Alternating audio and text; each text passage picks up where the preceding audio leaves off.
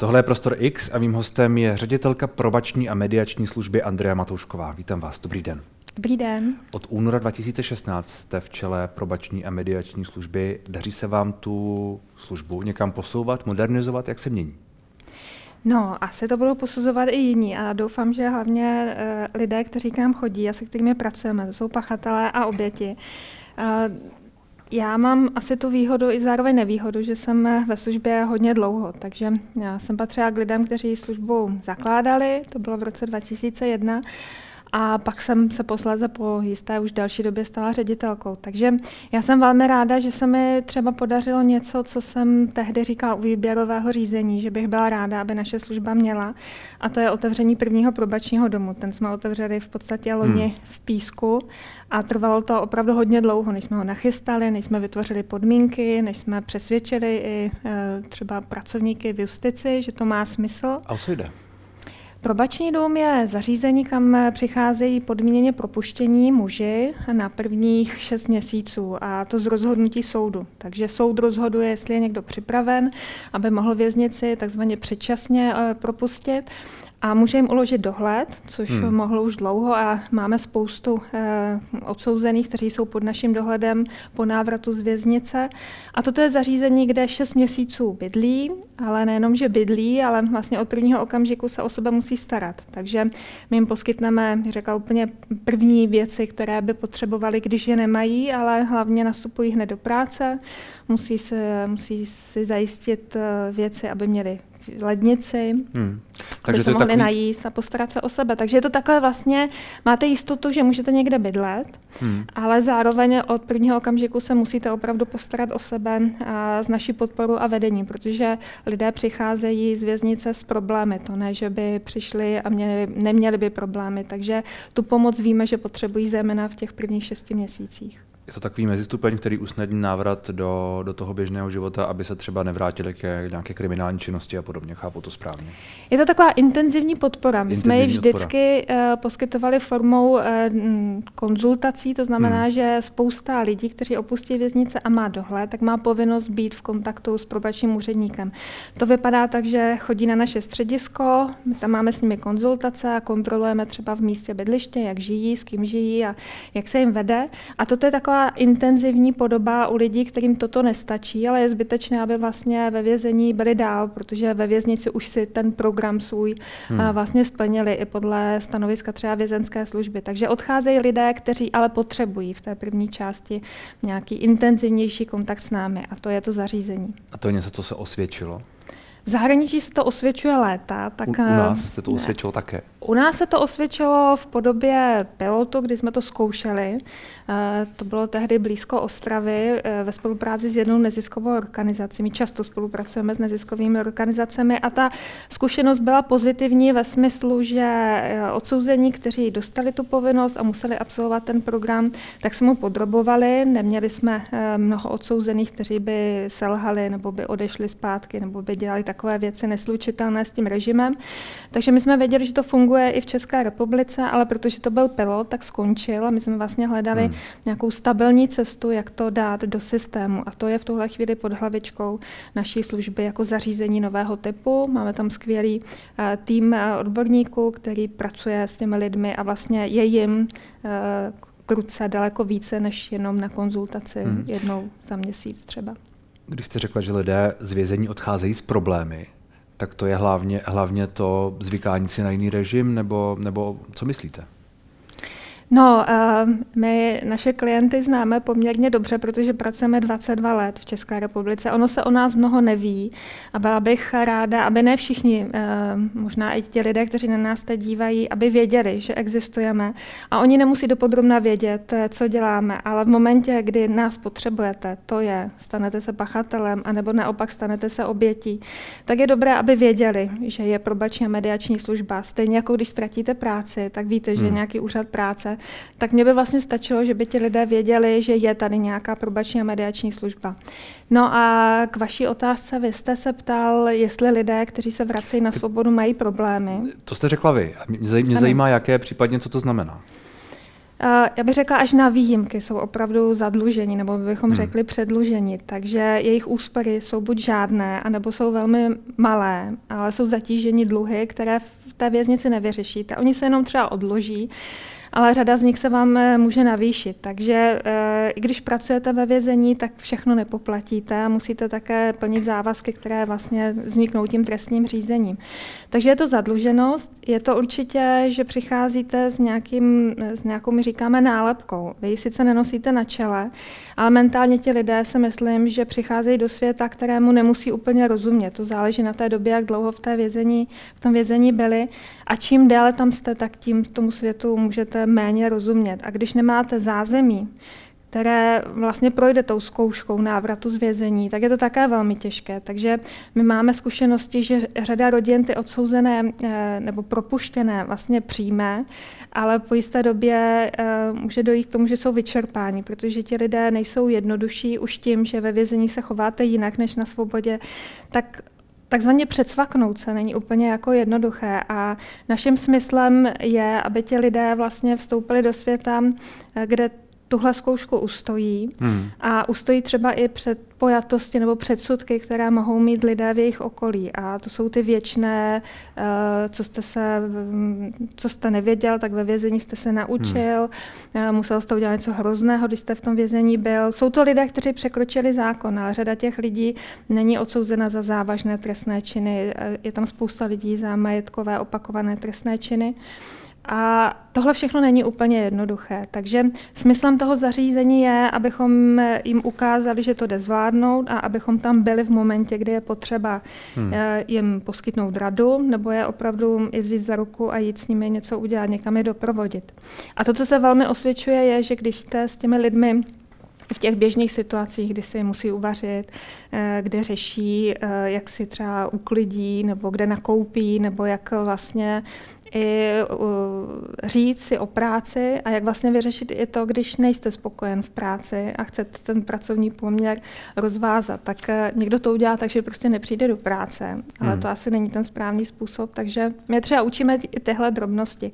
Může se vám ta práce nelíbit, můžete nastoupit do jiné, ale musíte přijmout nějaká pravidla. A tyto lidé prostě ta pravidla možná někdy měli, znali, používali, ale řada z nich eh, se to učí, když ne od začátku, tak se vlastně k tomu tomu vrací. Silně se to připomíná.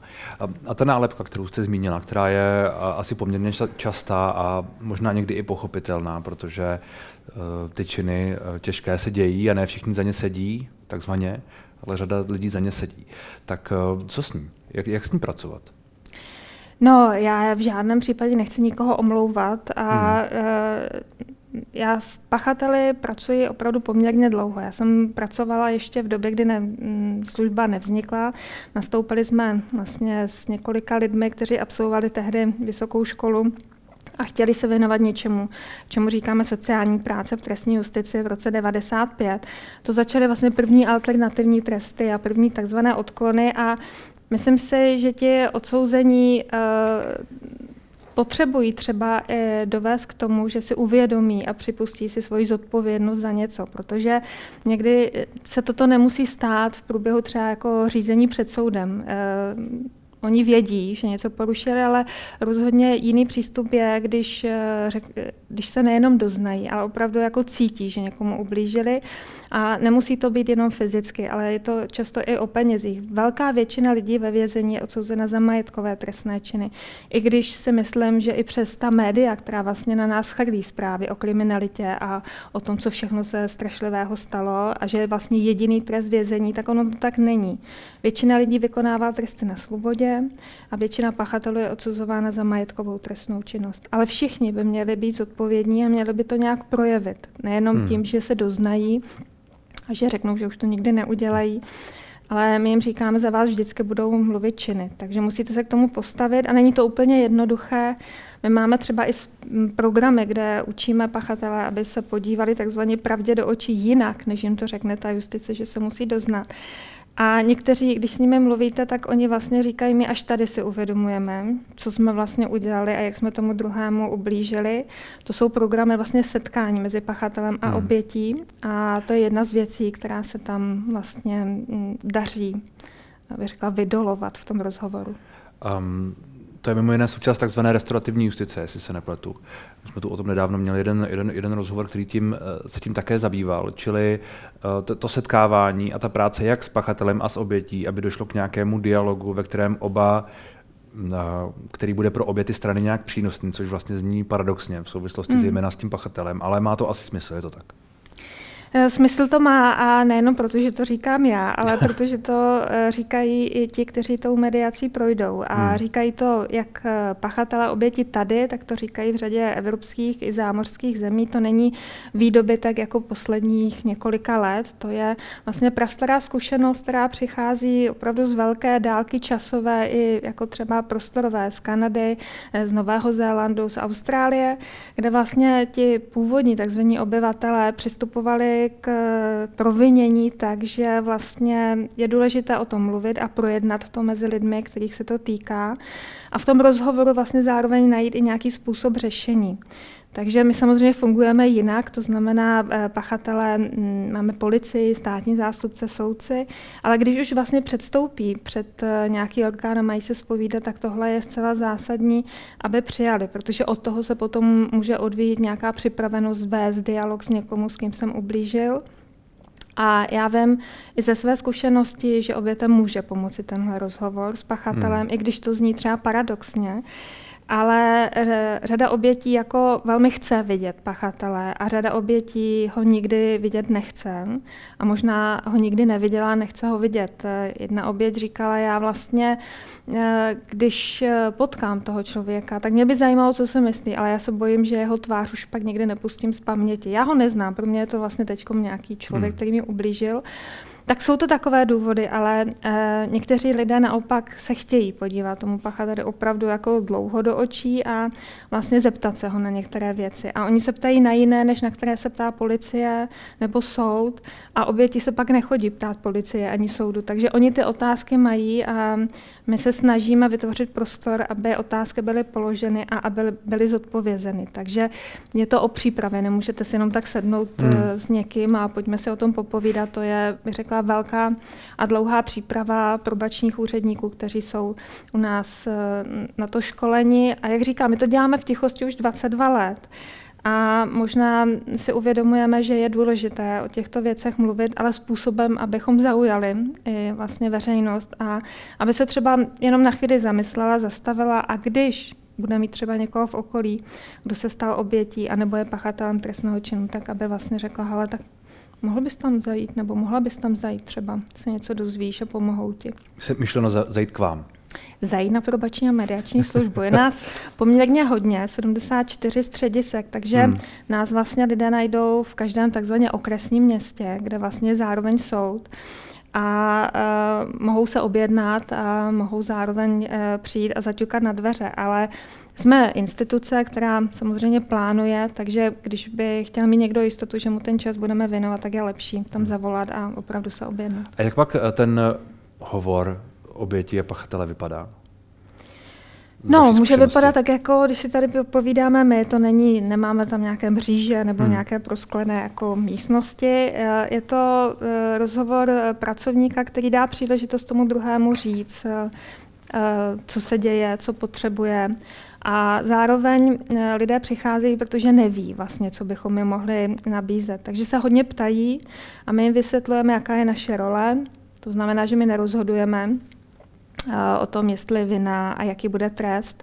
Ale můžeme přispět k tomu, že v navázáním mm, kontaktu s tím člověkem a zjištěním vlastně jeho situace, zároveň ověřováním informací nebo doplňováním informací, vytvoříme zprávu, kterou, když pak vezme do ruky státní zástupce nebo soudce, tak je to jeden vlastně z podkladů, které si přečte a může tu úvahu vlastně například o jakém trestu eh, by bylo vhodné uvažovat, tak to může zohlednit. Hmm. Takže mm, a jak ty rozhovory vypadají, většinou se ptáme mm, na to, jak jim trestný čin změnil život, protože samozřejmě mm, život oběti se mění jako dramaticky, někdy hodně, když mluvíme o nějakých násilných trestných činech, eh, třeba s dopadem smrti eh, člověka, ale eh, vedeme rozhovory i když, když třeba do vás někdo nabourá, a způsobí vám nějaké zranění, to jsou časté rozhovory, které vedeme, tak pak mluvíme eh, vlastně s tím člověkem, který tu dopravní nehodu způsobil o věcech, jak řídíte, eh, jak vám mm, ta nehoda eh, způsobila těžkosti v životě, v rodinném, v pracovním, v jakémkoliv. S oběťmi mluvíme o tom, co se vlastně změnilo a oni třeba říkají, já jsem byla na cestě k manželovi do nemocnice a nedojela jsem tam. 14 dní jsem nemohla, protože auto nebylo pojízdné. Hmm. Byla jsem zraněna, musela jsem si třeba kupovat léky. Takže to vám všechno vstoupí do života dost dramaticky.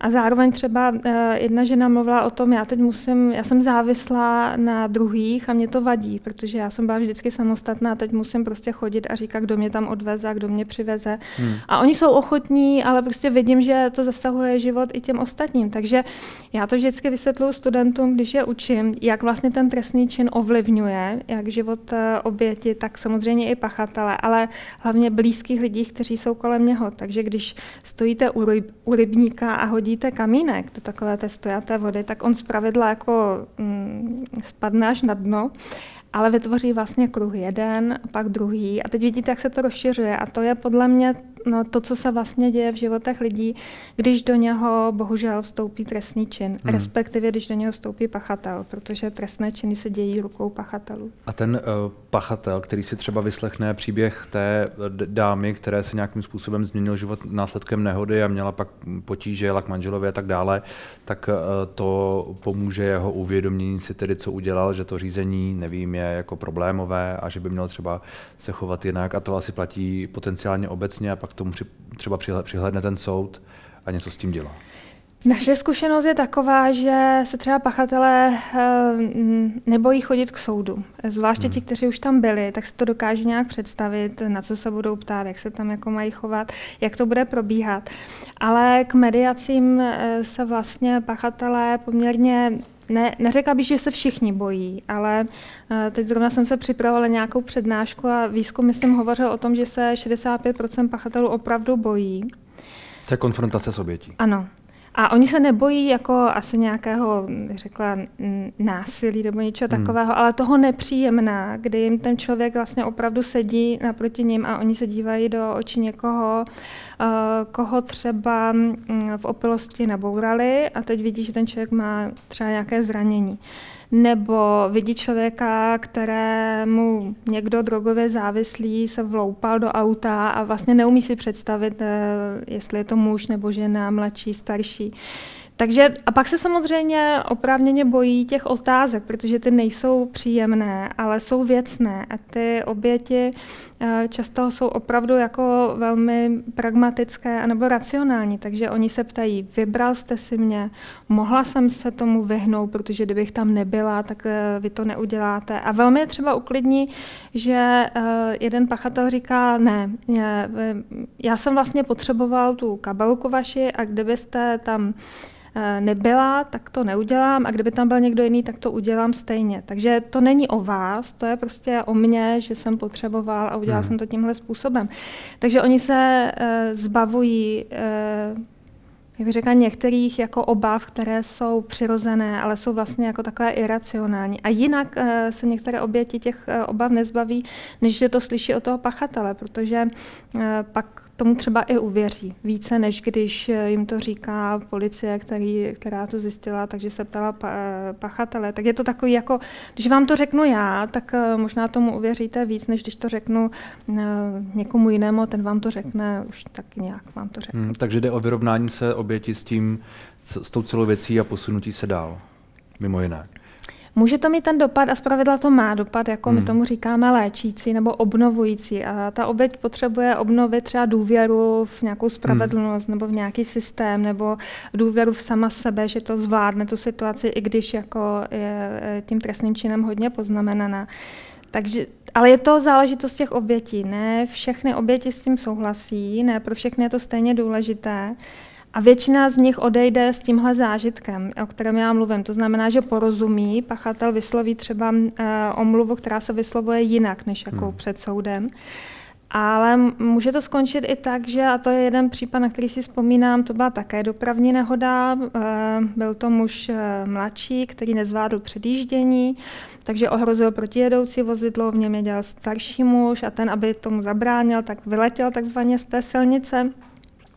No a ty dva se sešli a ten mladý mu vysvětloval, že teda je zděšen, že to nestihl, protože vždy předjíždí vždycky a všechno to vždycky klaplo. Takže myslím si, že tam našli takové, jako že oba jsou řidiči a oba tyhle situace mohou zažívat z obou pohledů. Tak měli nějaké jako porozumění a byly vlastně eh, domlouvali se na tom, že ten muž, který také neměl to auto, nemohl eh, vozit děti do školy a starat se o svou babičku, tak ten mladší mu řekl, dobře, já tomu rozumím, plní to pojišťovna, ale můžeme se domluvit na tom, že vám nad rámec toho jako satisfakci, protože já vím, že jsem vám prostě způsobil zranění, eh, auto poškozené, tak bych vám to chtěl nějak vrátit. Tak se začali domlouvat a to je docela běžné, že se někdo domlouvá, že třeba té paní, které jsem mluvila, hmm. jde nějaká finanční částka, aby se mohla kupovat ty léky, nebo aby se mohla dopřát nějaký eh, rehabilitační Čili na nějaké program. dobrovolném jakoby plnění. Přesně. Takže se na tom domluvili a vlastně se rozešli jenom s tím, že ten eh, mladý člověk si trošku, eh, nebo to je jedno, jestli byl mladý nebo starý, ale spíš eh, ten muž si chtěl eh, vlastně ověřit, eh, jak je na tom, eh, jak rychle a kolik třeba by mohl eh, z toho svého rozpočtu eh, tímhle způsobem nabídnout. No a druhý den zavolal našemu probačnímu úředníkovi a říkal mu, víte, na poradu s mým teda obhájcem, já už se toho procesu nebudu, já už se ho nechci zúčastnit a já všechno tady zastavuju, co jsem včera řekl. No a teď si to představte a jsou takové, není to běžné. A co to znamená, že to zastaví? To znamená, že... No to je dobrovolné, vy nemusíte v tom rozhovoru pokračovat mm-hmm. a uh, můžete... Jako, že si rozmyslel i to plnění a tohle všechno. Ano. Hmm. Ale já možná říkám na po, po poradě se svým obhájcem. A tím jako říkám, že když obhájci třeba eh, nevnímají, že je důležité, aby vlastně ta zodpovědnost toho mandanta, kterého zastupují, byla vlastně nějak eh, avizována a tak to fakticky vlastně tam nebylo, že on by to nedoznal. On cítil nějaký závazek vlastně poskytnout ještě nějakou satisfakci nad rámec, ale pak se to zastavilo, protože asi proběhla nějaká konzultace mm, hmm. jako, a tohle vy udělat nemusíte. Jo. Ale myslím si, že to je o tom rozhovoru právě, co se stalo, komu se stalo a o nějaké dohodě, co bych mohl udělat nebo mohla udělat, abych to tomu druhému nějak jako vyrovnal. Hmm. A nemůže, a když, nemůže no. ten pachatel uh, prostě zalhat? Třeba kvůli tomu, aby to pak u toho soudu proběhlo trochu lépe nebo něco podobného? Stává se vám, nebo já nevím, jestli to řešíte, nebo jestli to poznáte, že prostě někdo třeba využije ten systém? No, tak uh, lhát můžeme všichni. A jak se to jako pozná, je docela těžké. Já, ne, vy taky asi teď nepoznáte, jestli jste něco vymýšlím nebo ne, ale myslím si, že je to o tom, že eh, když navodíte vlastně tu příležitost, aby se ti dva bavili, tak pak je otázka, proč by někdo tomu druhému lhal, když vám jde o stejnou věc. A to je objasnit, co se vlastně stalo, domluvit se, jak by se mohlo odestát, to znamená, jak by ta škoda mohla být nahrazena. A eh, o vině a o trestu rozhoduje někdo úplně jiný. Takže na tu mediaci si nikdy nesedne člověk, který řekne, že je nevinen. Hmm. Takže myslím si, že tyhle rozhovory mají význam, eh, prokazatelně pomáhají jak pachatelům, tak obětem. A nemůžeme na to jít tak jako formálně, že si řekneme, tady vás proskenujeme, jestli lžete a jestli vy si třeba jako vymýšlíte. I někdo by mohl říct, ty oběti si vymýšlejí, oni hmm. chtějí hmm. moc, ale tam je to založeno opravdu na určité míře důvěry a na rozhovoru o tom, co se stalo a co by se mohlo stát, aby to bylo eh, vyrovnáno. No a já mluvím o tom, že když vlastně tady tenhle pohled eh, možného řešení e, sdílí třeba jenom probační úřední, tak je to velmi těžké vlastně to těm lidem vysvětlit. Když to začnou sdílet vlastně ten pachatel z obětí, tak už máte vlastně prostor pro ten rozhovor. No ale když to nezdílí třeba státní zástupce nebo soudce, protože jde čistě formálně, tak e, máte trošku problém, protože my řadu těch mediací někdy ani nestačíme udělat do konce a už je vlastně vyneseno nějaké rozhodnutí soudu. Takže my se snažíme i se státními zástupci a soudci o těchto věcech mluvit a vysvětlovat, že když nám nechají o týden více času, hmm. že vlastně ten užitek není jenom jako pro tu justici, že to formálně jako vyřídí, ale hlavně pro ty lidi, kteří se toho účastní. A to je oběť a pachatel. Hmm. Um, Vy sama jste byla obětí trestného činu, je to tak? Pomáhá vám to nějak v té, v té práci, v tom pochopení té jedné strany? Nebo obou stran možná? No, já myslím, že to je hodně složité, protože uh, jako oběť uh, nemůžete uvažovat stejně jako člověk, který pracuje s oběťmi. Hmm. A jako pracovník, který pracuje s oběťmi a s pachateli, nezapomenete na tu svoji osobní zkušenost. Takže já, já to musím oddělovat a možná moje Výhoda, ale zároveň nevýhoda je, že tomu systému rozumíte, ale také od něho něco očekáváte. A když se to hmm. třeba nenaplňuje, tak jak byste si to ideálně představovali, jak se myslíte, že by to mělo být, tak je to ještě jako o to větší zklamání. Eh, na druhou stranu zase oceňujete, když tu službu a tu pomoc, kterou jako oběť vlastně mohou přijmout, když ji dostanete, když opravdu narazíte na někoho, kdo to umí, kdo se vám věnuje, tak mohu potvrdit, že to opravdu jako velmi pomáhá. To se v vašem případě stalo? V mém případě se staly oboje věci. Já jsem byla jako velmi zklamána, velmi překvapená, hmm. velmi nějak dotčená nějakým, prostě nějakými způsoby zacházení a zároveň jsem potkala lidi, kteří pomáhali, kteří opravdu jako mm, i když v roli třeba nějakého policisty, hmm. tak dokázali vlastně, že jsou i lidé. A myslíte dotčená uh, orgány činnými v trestním řízení, řekněme, těmi, těmi všemi jednotlivými štacemi? Já to tak beru, eh, že se vás vlastně dotkne ten systém. Jo? A ten hmm. systém vždycky tvoří lidé. A mm, já nechci být nějak konkrétní, ale potkáte lidi takové i jiné. A já i v mém případě. A to slýchávám často i od pachatelů, i od obětí, že eh, z pravidla neprojdou tím systémem, aby, aby řekli, to bylo úplně všechno na jedničku. Hmm. Někteří říkají, to bylo úplně všechno na nic, ale řada z nich jako říká, eh, že tam to fungovalo, tam to bylo, tam tomu rozuměli a tady tomu fakt jako nerozuměli. Jo. Takže pro mě je to eh, jenom potvrzení, že systém, ve kterém pracuju, tak tvoří lidé a ti lidé to musí nějak eh, mít profesně vlastně jako načtený a musí být znalý a šikovný a zároveň opravdu musí být eh, jako lidsky na tom, mm, aby ty situace ustály, protože když denně pracujete s pachateli, není to jednoduché. Když hmm. pracujete jenom s oběťmi, tak to také není jednoduché a naše služba, ona vlastně od začátku tak trošku, jak řekla, provokovala, ne jako mm, zaměstnance, ale možná okolí, protože my jsme vlastně eh, dokázali prosadit eh, myšlenku, že probace, a to je vlastně práce s pachateli, dohled, jestli vykonávají alternativní trest, a mediace, kde už máte vedle pachatele i oběť,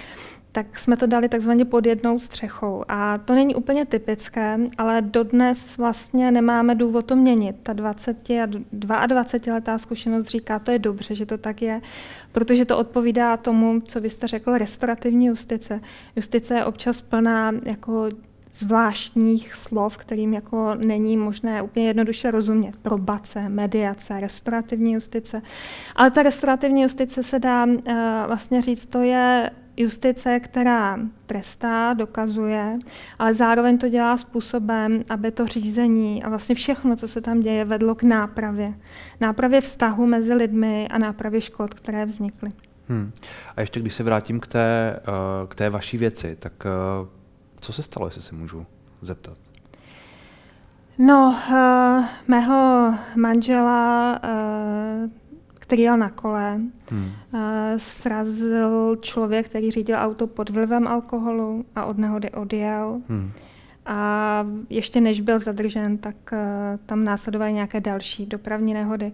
Ale pro mě to byla opravdu velká tragédie, protože a je, a nejenom pro mě, ale pro rodinu, která je tím poznamenána jako v mnoha maličkostech eh, každodenních hmm. i v nějakém velkém celku. Takže odešel člověk, který nestačil říct ani ahoj. Já, já se omlouvám, že jsem, uh, že jsem to otevřel. Spíš mě zajímalo, jestli vaše setkání s tím pachatelem uh, nějaké proběhlo, nebo jestli jste o něj stála a jak, jestli tahle mediace třeba ve vašem případě nějak zafungovala. Uh, ta věc ještě běží a hmm. uh, myslím si, že všechny možnosti jsou otevřené, ale když, to, když odpovím na vaši otázku, tak jsem se setkala, ale nebylo to prostřednictvím mediace. A bylo to k něčemu? Pro mě ano. Vy jste zmínila ty uh, oběti a jejich um, pocit v tom systému, který vy jste taky sama, sama zažila, ale možná je to obecné. Máte pocit, že někdy se opravdu může stát, že oběti se cítí, jako že s nimi je jednáno necitlivě? Já jsem to já jsem to v poslední době slyšel opakovaně a zejména v souvislosti s lidmi eh, s oběťmi sexuálního násilí. Jaká je vaše zkušenost s tím? Každá oběť, ať už se stane obětí jakéhokoliv trestného činu, hmm. tak to je čistě individuální. A Jak se v tom cítí, myslíte? Ano, takže my bychom na to možná použili naše měřítka, že bychom si řekli, kdyby se tohle stalo mně, tak eh, já to budu považovat za tragédii, nebo tohle by mě jako se mnou vůbec nic neudělalo. Ale tohle neplatí. Takže ty oběti jsou ty, které vlastně čelí tomu trestného činu v nějaké životní situaci, v nějaké kondici. Eh, buď jsou šťastné, veselé, bohaté a teď se něco stane, nebo naopak eh, jsou úplně v jiné situaci. A, takže je to čistě individuální a nedá se posuzovat, že oběť eh, třeba sexuálního násilí je na tom hůř, než oběť třeba vloupání do domu. To hmm. se opravdu nedá, někdy to platí opravdu naopak, byť byste si řekl, to není možný, to prostě jako vylučuju. Ale jsou to oběti, které rozhodují o tom, eh, jak jsou vlastně poznamenány. Ne ve smyslu, oni si ten trestní čin neudělali, ale spíš v tom, jak to na ně dopadlo. A my to musíme podle mého názoru akceptovat a respektovat. Takže eh, Teď nevím, ale jestli vám odpovídám na to, na co jste se ptal. Ne, tak. ne úplně, byť je to taky zajímavé, protože ta subjektivita tak tam hraje, k otázce, tam hraje, tam hraje velkou roli, ale možná to s tím souvisí, protože eh, ono, jak se v tom člověk cítí, eh, ať už je oběť eh, toho vloupání nebo toho sexualizovaného nebo sexuálního nějakého násilí, tak to asi nevždy záleží na tom, jak se k němu chová ten systém, respektive to s tím nějak nemusí souviset, ale může to s tím souviset. Ten systém to může zhoršit, anebo to může zlepšit podle toho, jaký je přístup. A to, že to ten systém zhorší, což člověk to, to občas čte, a nutně to neznamená, že to tak je ve většině případů, mm. ale ty případy mm. se dějí, mm. tak mě spíš zajímá, jestli z vašeho pohledu, uh, jako kde je vlastně problém. Jestli je to prostě v těch lidech, kteří jsou všichni různí a je na nás trošku, jestli máme štěstí a potkáme se s těmi lepšími nebo s těmi horšími. No, tak je, jednak je podle mě nějaký systém, který má nějaká bílá místa ve smyslu služeb, které by se obětem měly dostávat. Jo. Máme služby, které jim pomáhají a máme některé, které nemáme, takže jim ani nemohou pomoci. Eh, velká debata, jak vlastně, eh, jaká třeba pomoc se má dostat oběti ze strany policie, jaká se jim má dostat ze strany probační a mediační služby, jaká, obě, jaká pomoc se jim dostává třeba ze strany nějakých sociálních, eh, psychoterapeutických a dalších hmm. služeb. Takže kdyby ten systém jako byl provázaný, tak ta oběť vlastně dokáže si z toho systému vybrat tu službu, kterou potřebuje. Ale to, co je zásadní, je, že musíte mít informace o tom, že něco vůbec někde je, o co byste si mohl říct, že máte nějaká práva. A nestačí mít jenom vlastně dokonalé zákony. My máme velmi dobrý zákon o obětech eh, trestných činů. Máme i systém, jak odškodňovat oběti ze strany státu. Ale máme velký problém, aby to lidé, kteří jsou oběťmi, vlastně takzvaně nabrali ty informace protože, a to je i má zkušenost, navalí se na vás vlastně velká, velký rozsah informací a vy je musíte nějak zpracovat. A zpracujete je lépe, když vedle sebe někoho máte. Každé oběti nemohou nebo nemusí mít vedle sebe někoho, kdo je třeba podpoří. Eh, oni mohou být stigmatizovány nejenom tím pachatelem a tím systémem, ale i třeba reakcí svého nejbližšího okolí. Hmm. Máme eh, řadu případů, kdy nám oběti říkají, a neříkejte to, já jsem vůbec neřekl, že jsem jako doma, oni jako by mi říkali, proč tam chodíš, jako, že jo, jsi slabý, to jako nezvládneš, takový, teď jsme tady my, tak co chodíš někam jinam. Hmm. To jsou prostě reakce zase, jak to může zpracovat zpracovávat okolí té rodiny. A to je všechno, o čem my mluvíme jako o sekundární viktimizaci. Takže poprvé jste zraněn, eh, ať už fyzicky nebo psychicky, eh, nebo jakkoliv eh, tím trestným činem rukou pachatele, ale pak můžete být zraňován tím systémem a zraňován i třeba lidmi, kteří jsou kolem vás. Ale já nechci mluvit o tom eh, všem, co se může dít zlé, protože eh, máme řadu případů, kdy eh, se rodiče vlastně velmi opravdu snaží pomoci svým dětem, které se staly třeba obětí sexuálního násilí, jsou z toho zděšeni a vlastně hledají z toho cestu, jak nejlépe ven. Takže tím bych chtěla říct, že je potřeba jako mobilizovat vlastně to, co v tohle v eh, systému máme a informovat veřejnost o tom, hmm. že jsou služby, ale že mohou pomoci i sami tím, že budou někomu na blízku, že ho někam doprovodí, že mu budou věnovat třeba pozornost, čas. Hmm. Um, tak snad jsme tomu pomohli. Děkuji za rozhovor. Prosím.